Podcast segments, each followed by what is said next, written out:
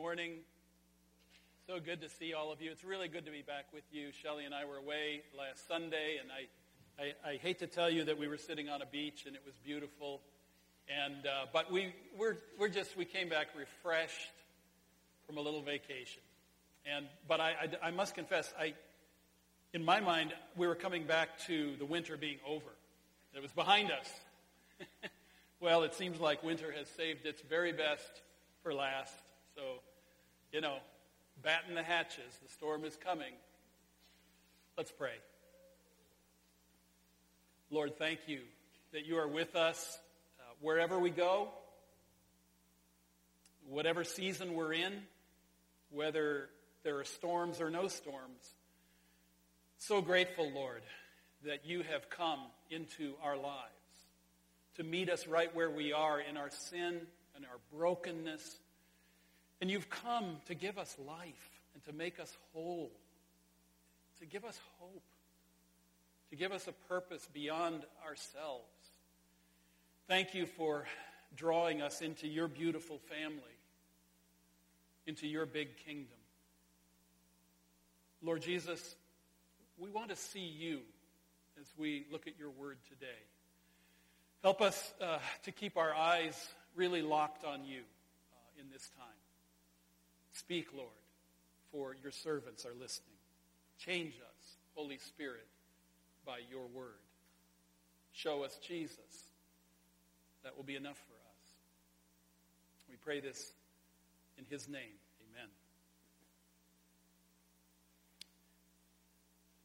I think it was in the summer of my 10th year of life that I first experienced the power and the joy of surrender. It happened like this. It was in California, in my hometown, at the Sonora High School swimming pool high dive. For a few summers, I had watched in admiration and terror as the big kids climbed 35 steps up into thin air, walking a long diving board, and then jumping into the cool water below. For a few agonizing seconds, they disappeared in the deep end of the pool, only to reemerge alive and whole, beaming with delight, laughing. I had been avoiding the high dive. I wouldn't even come close to the deep end. But when my buddies, and even some of the girls, started plunging off the high dive, I knew I had to save face.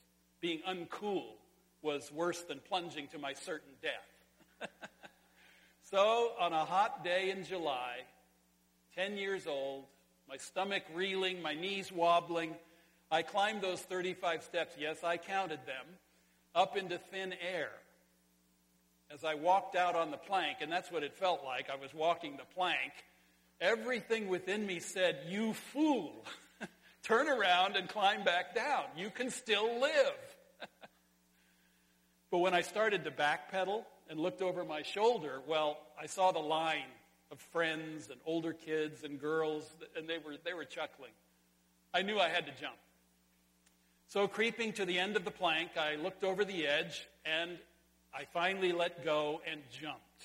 Down I plunged, hitting the water like a stone, sinking lower and lower into my watery grave. So, this is how they die, I thought. It's amazing what goes through your 10 year old brain. Some people hit the water and never come back up. They get sucked through a grate at the bottom of the pool and turned into chlorine, you know. But then surprise. I came up again. I popped to the surface and I was alive. I was wet and dazed, but utterly alive. Not only alive, but I felt transformed. I felt liberated. I felt renewed. I shook my head of wet hair and I just laughed. It was great. I had let go of everything and lived to tell about it. I was more alive than ever. I had tasted the joy of surrender. As we continue our sermon series in the Gospel of Luke during this season of Lent, we come to the surrender of Jesus to his Father's will in chapter 22 as he prays and he pours out his heart in the Garden of Gethsemane on the Mount of Olives. Our salvation, our freedom from the penalty and power of our sin, our forgiveness, everything depended entirely upon Jesus' surrender. For most of us, the word surrender conjures up uh, images of something we have to do, but we don't like it. Kind of like eating your vegetables when you're a kid. They taste bad, but they're good for you, right? How many times do you hear that growing up? Eat your vegetables, they're good for you. I remember a long episode with one of our sons, I won't mention his name, and he was, he was not going to surrender to the green beans. And I sat there with him, and I sat there with him, and he was not going to surrender to the green beans. Well, eventually we both kind of surrendered. And uh, I had to be in therapy for it. Uh, at any rate, we need a fresh look at surrender. And we're going to see that surrender, letting go, and trusting God with our lives is central to our journey with Jesus. We can't come to Christ without what I'll call the big surrender. The big surrender involves dethroning ourselves and our smaller gods, gods such as control, money, reputation, power, lust, greed, dethroning those gods and placing Jesus on the throne of our hearts. We confess Jesus as the one and only Savior who can save us from our sin and can guide us as the one and only Lord of our lives. But we can't continue to live with Christ and follow him without many little surrenders. Those, those daily decisions that proclaim, Jesus, I choose to let go and trust you in this specific matter in this specific area of my life.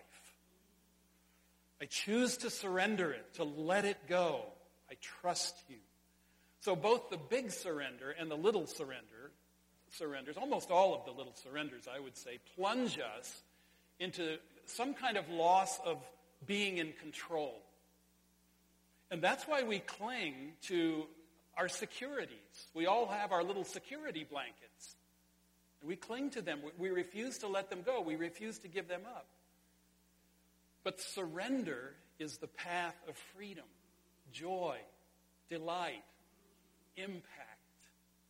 If you want to find real joy, if you want your life to have a, a ripple effect on others, then learn to let go and trust God. The title of the message today is The Freedom of Surrender. Sometimes we don't put those two words together. We don't quite know how, but God does. Jesus does. The freedom of surrender. How do we begin to tell God, here's my one and only life, God. Take it all. You gave it to me in the first place. I give it all back to you. In our passage today in Luke 22, Jesus he doesn't demand and threaten us to surrender. He shows us how to surrender by demonstrating what a surrendered life looks like. Luke 22, verses 39 to 46. Follow along as I read. This is the Word of God. Jesus went out as usual to the Mount of Olives, and his disciples followed him. On reaching the place, he said to them, Pray that you will not fall into temptation. He withdrew about a stone's throw beyond them, knelt down, and prayed, Father, if you are willing, take this cup from me. Yet not my will, but yours be done. An angel from heaven appeared to him and strengthened him. And being in anguish, he prayed more earnestly. And his sweat was like drops of blood falling to the ground. When he rose from prayer and went back to the disciples, he found them asleep, exhausted from sorrow. Why are you sleeping? He asked them. Get up and pray so that you will not fall into temptation. You may remember from the last two weeks that our story today begins right after the disciples have celebrated the first Lord's Supper. And their conversation during that meal had drifted into a discussion of which one of them would betray Jesus. It's you, not me. And from there, they started debating who was the greatest among them. It's me, not you. And these are his closest followers. Jesus had a few things to say to them. He told them they had it all wrong, that greatness was found in serving, and that none of them was strong enough to withstand the temptation to save their own lives at the expense of his. He told them, Satan has asked to sift all of you as wheat. In Mark's gospel, Jesus goes even farther and makes a stark, sober prediction. You will all fall away. And they did. Jesus was essentially saying, You will all stumble, you will all fail, you will all fall flat on your faces. Jesus wants his disciples to understand that they can't handle what's ahead by themselves. They must let go and seek God for help in the coming hours. Well, rather than listen to Jesus, Peter kind of beats his chest with much bravado and he declares, I'm ready to go with you to prison and to death. In other words, even if those guys all fall away, they probably will, but not me. I won't fall away, Jesus. You can count on me. I'll be there for you. And Jesus tried to warn him. He loved Peter. He tries to warn him. He says, I tell you, Peter, before the rooster crows today, you'll deny me three times. You'll deny three times that you even know me. So the three times is like a, a hammering away, a hammering home to Peter how far he is capable of falling. He doesn't believe it. Peter perfectly exemplifies an unsurrendered life. Stubborn, self willed, hard headed, self dependent, independent. Not at all like me or any of you, right? the unsurrendered person constantly says to God and to others and to him or herself, Don't worry, I can handle it. I won't fall flat on my face. rather than taking personal responsibility for the darkness, the weakness, the brokenness, unsurrendered people constantly judge and compare themselves to others. Have you seen this in your heart? I've seen it in mine. Even if all fall away, I'm different. I won't. Here's the sobering truth. It's, it's easy for us to stand in judgment over others, to point a finger and say, why did he do that? Or, or why did she handle it that way? Until we find ourselves in places of pressure and temptation, and we're in over our heads, and we blow it. We sin. And our sin wounds others and ourselves. Peter seems to swagger with an attitude of, What's to surrender? I've got this. No problem.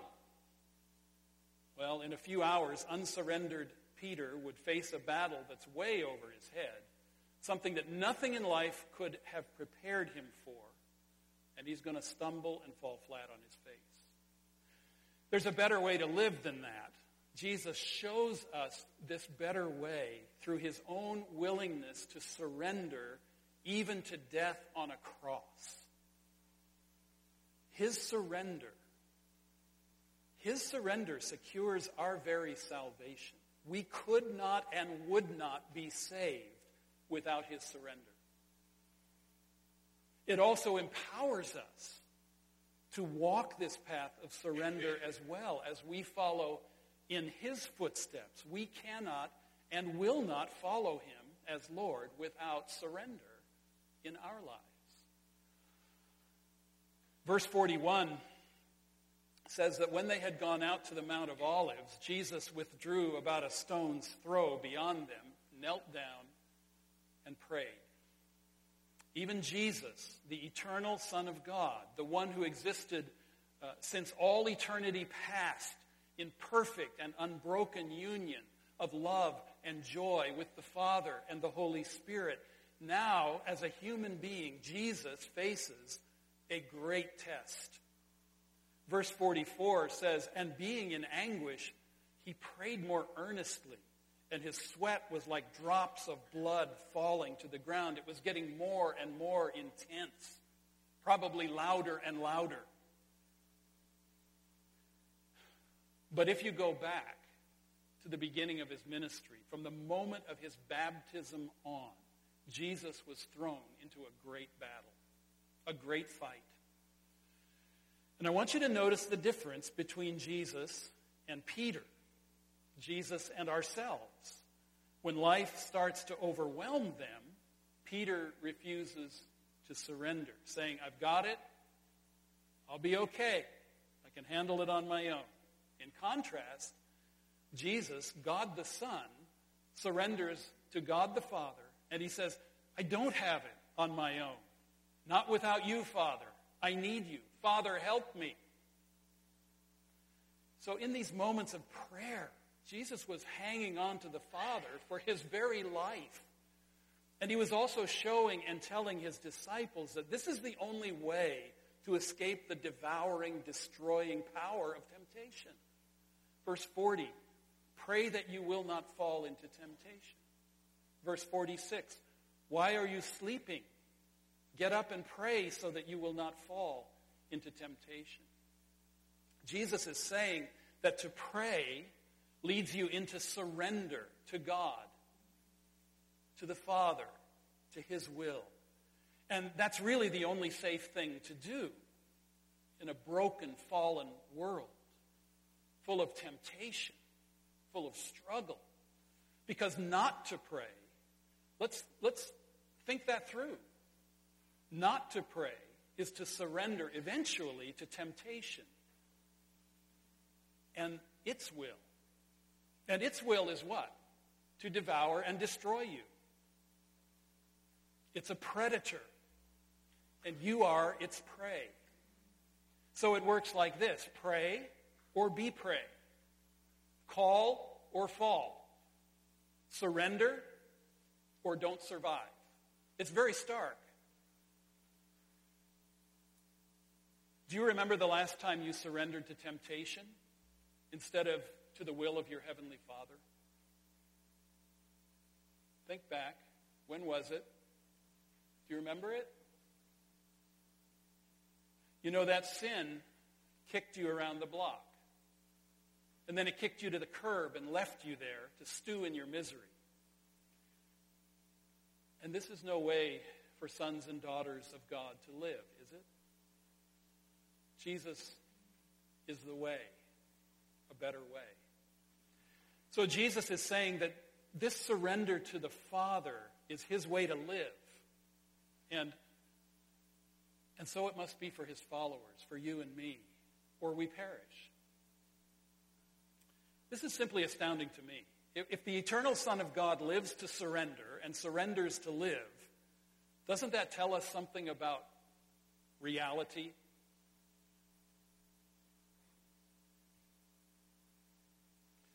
Surrender is not some weird, ultra spiritual, once in a lifetime act. Surrender is woven into the fabric of the universe. Surrender is woven into the person of God as a trinity of love. The Son surrenders to the Father. The Father honors the Son.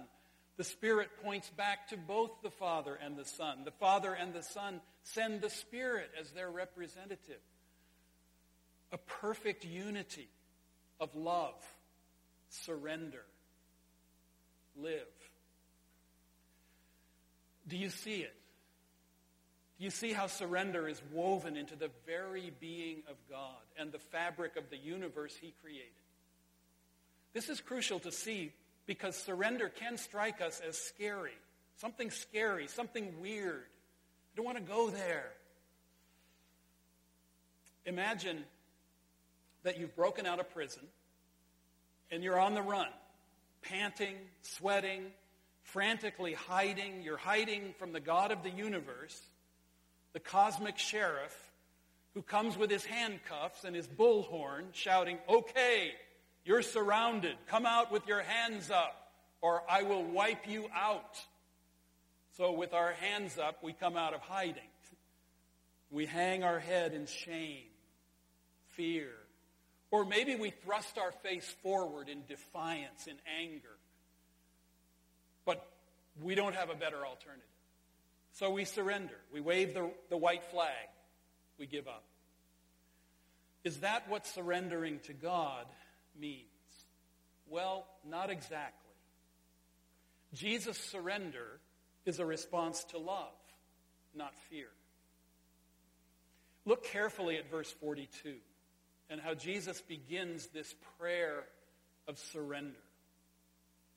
Father, if you are willing, take this cup from me, yet not my will, but yours be done.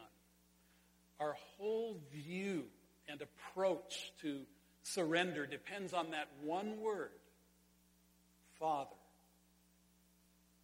Father. As we sang of this earlier, in whatever language you sing, Father. Father.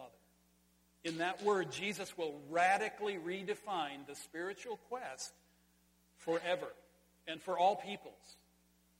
God is not the cosmic sheriff hunting us down and forcing us to submit, nor is God some vague force of goodness or beauty. God is a father. In Christ, he, He's Abba, Father, Daddy, Papa. There's a tenderness there, there's an intimacy there. So intensely personal and intimate. What a way to address God, the God of the universe. So intimate and so personal that most people in Jesus' day were aghast at such a thing. They, they, they couldn't and wouldn't use such boldness, such familiarity with the Almighty. But the early church retained this word, Father, as a way for all who are in Christ to address God. And so do we, Father. This changes everything. True surrender is never just a response to fear, it's a response to love. Should we fear God? Yes. Yes, of course. God is awesome, almighty holy, just. And we are not. We are none of those things. So, yes, when we surrender to God, we do come out with our hands up. I surrender, Lord. But you see, real and lasting surrender is fueled by love. Jesus is not afraid of his Father. He loves his Father. The Father doesn't want to destroy the Son. The Father loves the Son. So everything in our spiritual lives flows out of this same love. The love of God for us in Christ. It's, this is the spring of all Christian spirituality. And how quickly we wander from that spring. We serve God and we try to surrender because we're afraid or we're driven by duty and rules and laws and shame. So we come out with our hands up. I surrender, Lord. But only love will keep our hands raised in the surrender of love, of trust, of hope. Brothers and sisters, let us help each other find our way back to that spring. Let's encourage one another and say, Come to the spring where the Father and the Son and the Holy Spirit love each other. Come drink from the spring of their love for you in sweet surrender. Jesus believes in his communion of love with the Father above all else. Nothing can erase that. I want you to notice the next phrase in his simple prayer of surrender Take this cup from me. Take this cup from me. What was the cup? And why did Jesus want to avoid it? It wasn't just the cup of his suffering and his death. The cup was that, but along with that, it was the full measure of our sin and all of its consequences. The cup was full of his Father's holy wrath upon all of our sin, all of our rebellion. The Bible is very clear that when Jesus died, he died for us, for our sins. Don't ever get too familiar with that. I mean, that, that's a wild concept. Imagine all your sins, all my sins, all our sins, our pride and hatred and envy and lust and cruel words and our shallow insensitivity that ignores the pain of others. Plus the really bad stuff that we'd rather not mention, like rape and abuse and murder and genocide. Just imagine all of this will be absorbed into Jesus when he goes to that cross. It will be crashing in on his utterly pure heart in wave after wave after wave. That's the cup. And now we know why he prays this. Take this cup from me. I mean, no human being could ever begin to imagine the horror and the moral darkness that descended on Jesus Christ when he became sin for us, for you, for me. Surrender is a struggle, even for Jesus.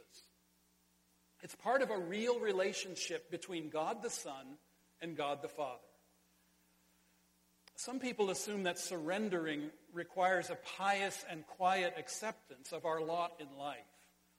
I've talked with many people over the years who have been instructed in various ways by spiritual leaders to just sit down, shut up, and don't ask questions about their lives, as if their needs, desires, thoughts, and opinions do not matter. Jesus does not approach the spiritual life that way. Not at all. So neither should we.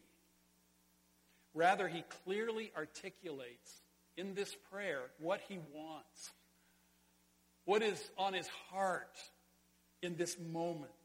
Father, take this cup away from me. Take this cup away from me. In other words, Father, please find a plan B to save the world. Not this way. Jesus is very straightforward. He asks directly, clearly, and boldly for what he needs and what he wants in that awful moment. But Jesus also prays this Yet not my will, but yours be done. Earlier in the Gospels, Jesus taught us to pray, Your will be done, in the Lord's Prayer. We pray it together every Sunday. Now Jesus practices what he had preached to his followers. In one of the most tender scenes in the Bible, the son praying through agony and tears and sweat running like blood, he asked his father for something very specific. At the same time, and as a reflection of his foundational faith in his relationship with his father, he surrenders his will. He surrenders his will to God the Father's will. So, through this simultaneous ultimate vulnerability and ultimate trust, Jesus shows us true surrender, ultimate vulnerability, ultimate trust. He leaves his life completely in the Father's hands. Someone once asked me, someone once asked me, is surrender the same thing as believing in fate? That whatever's going to happen is going to happen. You might as well just accept it. I thought about that for a little while, and, and then I responded to this person, something along these lines. I said, no, not at all. Fate is impersonal. It's like a big complex set of gears that grind on and on without care or concern for us. Jesus shows us the way of love and trust in a heavenly Father who is for us, not against us. This is a God with whom all things are possible. So when we place our lives completely in His hands, there are no freakish accidents God can take all the loose, broken pieces and dead ends in our lives, you know, like a cruel and shameful death on a cross, and turn them into something beautiful and powerful. So this is trust in our Heavenly Father. Even in the midst of his darkest hour, God the Father tells God the Son essentially this My son, let it go. Surrender. I've got you. I have something better for you. I have a salvation you will secure for others. There will be a resurrection for you and for them. Trust me. And he did. And here we are today because of that. I said earlier that all of us have a big surrender to make. Have you made the big surrender? Let's return to that image of the high dive. Where are you in that story? Perhaps you're on the cement around the pool and you're saying, This is ridiculous. Why should I climb up onto that board? Uh, that isn't even rational. How can I prove that the board is reliable, that it's going to hold me? I can't prove it.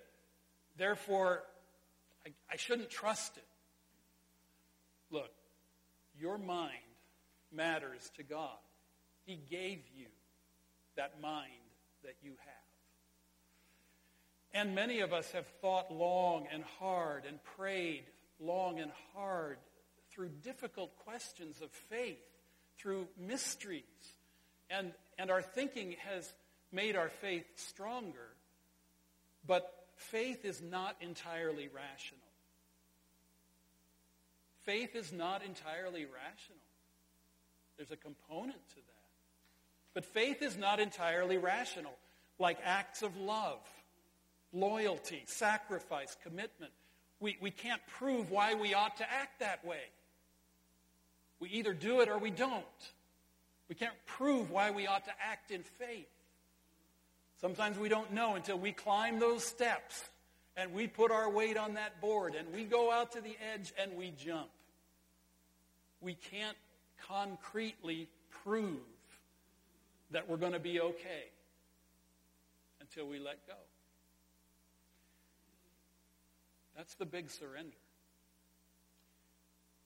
And after the big surrender, we battle with the little surrenders every day of our lives in this world. We, we refuse to surrender whenever we say something like this God, honestly, I would much rather have it my way than your way. We usually won't say that out loud. We won't even let it enter our thoughts very much. We, keep, we tamp it down. But then we function that way. I, I'd much rather have it my way than your way, Lord. But when we stubbornly hang on to our own will, we're actually pursuing less joy, less peace, less power, less hope. Look at Jesus. Always. Look at Jesus. His power came from a life of surrender. His joy came from a life of surrender. Peter lost his power and his joy by refusing to surrender. Some of you are holding on to things you refuse to surrender. I know what that's like. I've done that in my life too. Hanging on to things you refuse to surrender, things perhaps like lustful images, bitterness, and an unforgiving spirit a spouse that you just won't accept, an imaginary spouse who will come and rescue you from everything, a passivity that says, just leave me alone. I don't want to change, and you can't make me.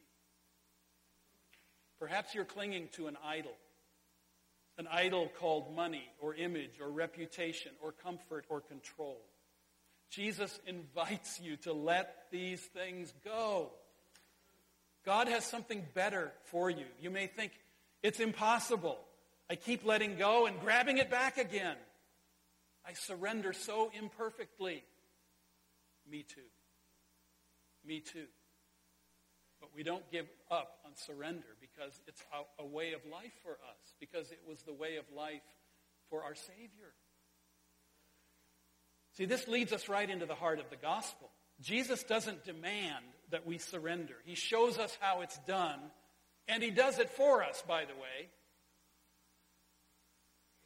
We approach God as our Father because we come in and through Jesus, His Son, through Christ, the one who offered a perfect surrender. He's the only one. You and I, we will never be able to offer a perfect surrender in anything in this world. Jesus offered the perfect surrender, and he did that for us. He, he, he brings us into that perfect surrender to his Father in life and in death. Through him, through Jesus, the Father enfolds us in his salvation and accepts each imperfect act of surrender we offer to him as we follow Jesus. Surrender to live and live to surrender. May you experience the freedom of surrender as a way of life. Amen.